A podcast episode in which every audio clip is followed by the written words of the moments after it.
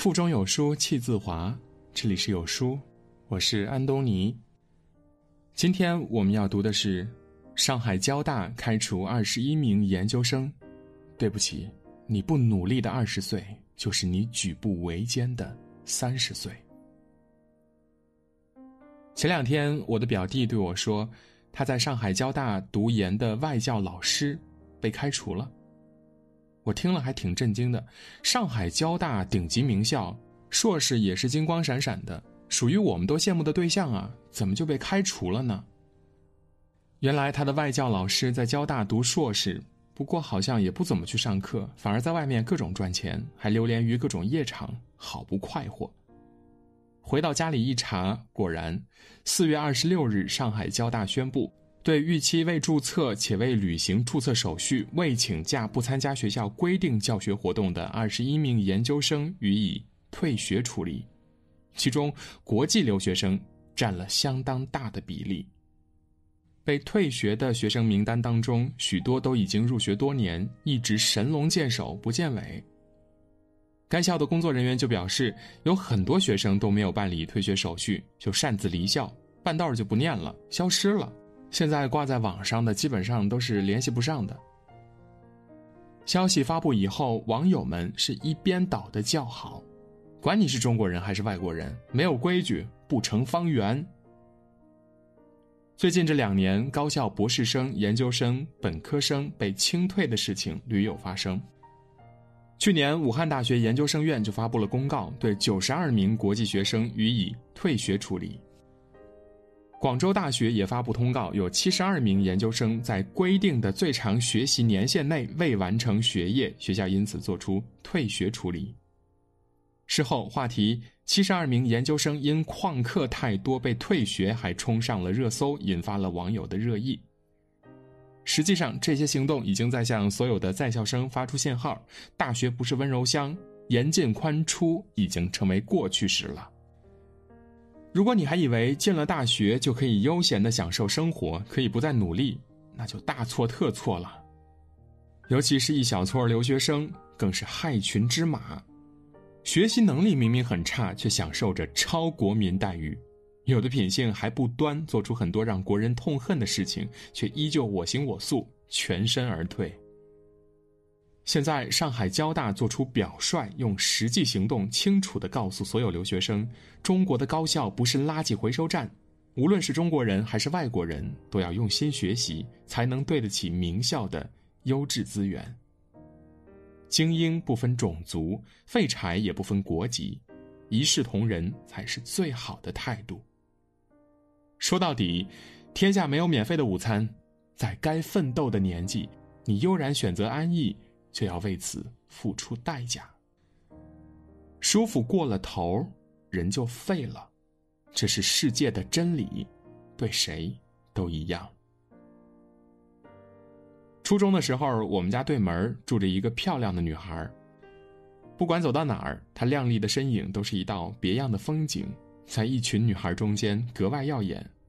那时候我成绩尚可，一心想考县里的重点中学，而他刚上初二就不想读书了，整天闹着要退学。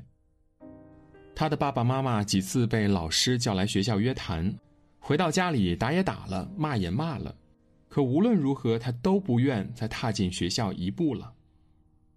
后来有一次我出门遇到他，便劝他几句，我说。你现在就不想读书了，将来怎么考大学呀？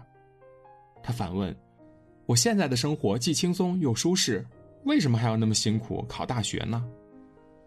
我说：“那将来呢？我们总是要长大的吧？”他笑着说：“以后的事情以后再说吧。”初中结束之后，十六岁的他在亲戚的介绍下南下广州打工去了。从那以后。我就再也没有见过他了。直到去年春节，我在回家路上和他巧遇，一晃已经十多年了。我第一眼真的没有认出来，眼前这个腰身粗圆、满脸憔悴的妇女，居然是那个清纯靓丽的女孩。简单寒暄了几句之后，他突然喟叹一句：“我可真羡慕你可以上大学。”后来我才知道。在广州打工的头几年，从小县城到了灯红酒绿的大都市，他更加撒欢了，经常和一群狐朋狗友玩通宵。工作呢也是断断续续的，从商场导购到工厂的临时女工，每个月千把块钱，既没找一份稳定的工作，也没有什么积蓄。就这样晃悠了七八年，她没那么年轻有活力了，就找了一个辍学打工的男人。嫁了。贫贱夫妻百事哀，两口子经常为了一点小钱而吵得不可开交，丈夫还动手打人。夫妻俩学历都不高，也没有什么手艺，丈夫在外面送外卖，她在餐馆当服务生，干的都是陪人笑脸的活儿为了省钱，一家三口挤在一间月租只有三百多块钱的群租房里。由于靠近厨房，长期油烟熏烤，不到三十岁的她皮肤已经油得发腻了。痛心地说：“他们与其是在生活，不如说是在奋力求生，更合适。”想想真的是早知今日，何必当初呢？如果不是十几二十岁时自己太贪玩了，不知道用心学习，又怎么会有这么艰难的三十岁呢？既无学历傍身。也没有专业技术加分怎么可能过上好日子呢？可惜人生从来没有后悔药，每个人都必须为自己的行为负全部责任。有人说世界上有个定律——苦难守恒定律。苦难是人生的基本特征，每一个人一辈子吃苦的总量是恒定的，它既不会凭空消失，也不会无故产生。它只会从一个阶段转移到另一个阶段，或者从一种形式转化为另外一种形式。换句话说，虽然不是每个人都能登上顶峰，但人生该吃的苦，一点儿都不会少。尤其是今天的社会，压力很大，机会也很多，阶层上升也许有天花板，阶层下降，却可以无底线。年轻的时候，如果你好好奋斗，即使运气不好，至少不会过得太糟糕。最可怕的是，其实是你选择了眼前的安逸，那结果就是温水煮青蛙，在未来没得选的苦难里，慢慢的烂掉。这个世界最真实的法则就是，今天你混日子，明天日子一定混了你。这些年，总有人说读书无用，还拿韩寒做例子。你看他都退学了，不照样混得很好吗？前几年，韩寒接受采访，谈到当年的行为，表示很后悔。韩寒表示，退学是一件很失败的事情，说明我在一项挑战里不能胜任，只能退出，这不值得学习。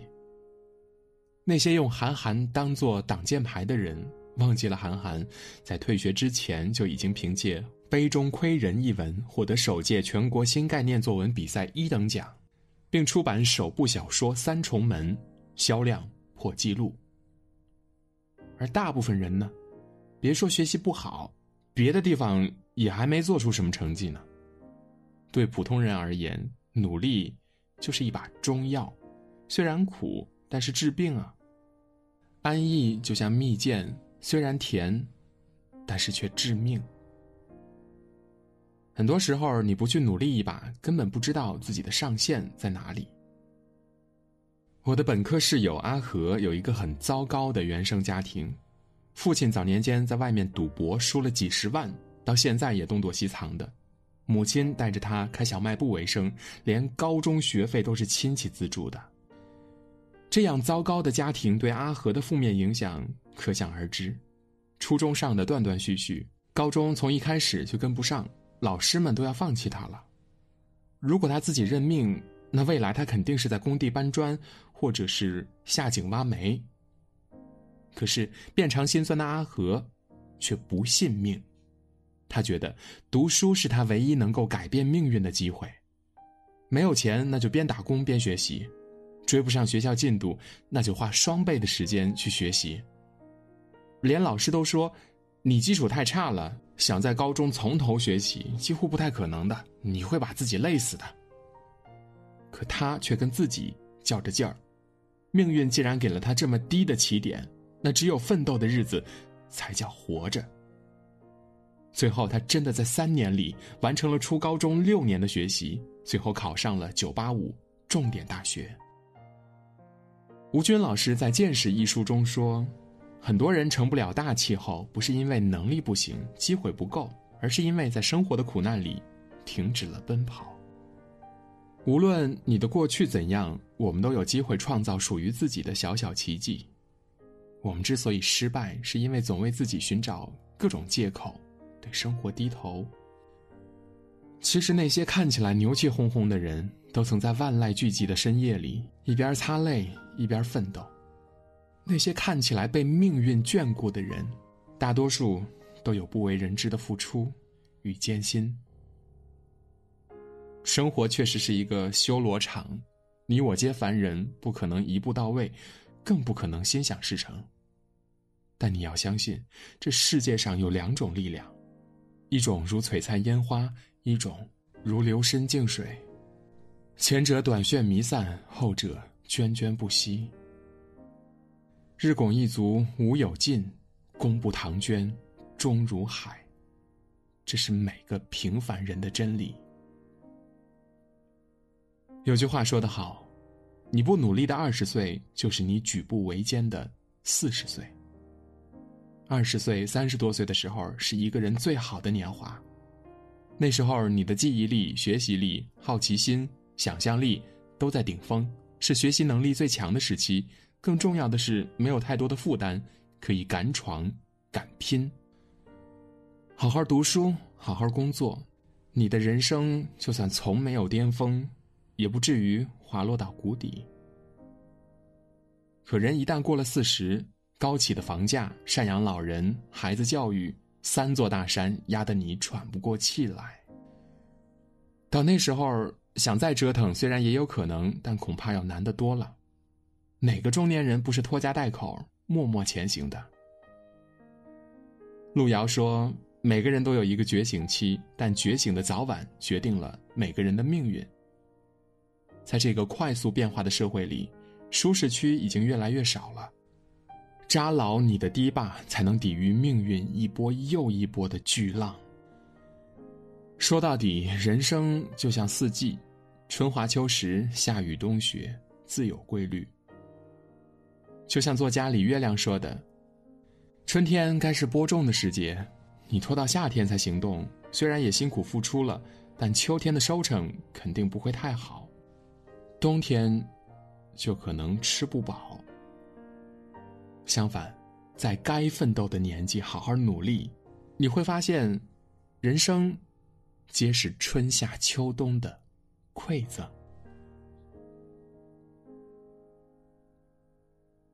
有书早晚安打卡又更新了，这次我们增加了阅读板块，让你在每天获得早晚安专属卡片的同时，还能阅读更多的深度好文。快扫描文末的二维码，开启美好的一天吧！在这个碎片化的时代，你有多久没有读完一本书了？长按扫描文末的二维码，在有书公众号菜单免费领取五十二本好书，每天有主播读给你听。好啦，今天的文章就分享到这里，感谢聆听，愿你的每一天都过得充实有意义。记得在文章的末尾点一个再看，让有书君知道你们在听。我是安东尼，明天清晨我依旧在有书等你，早安。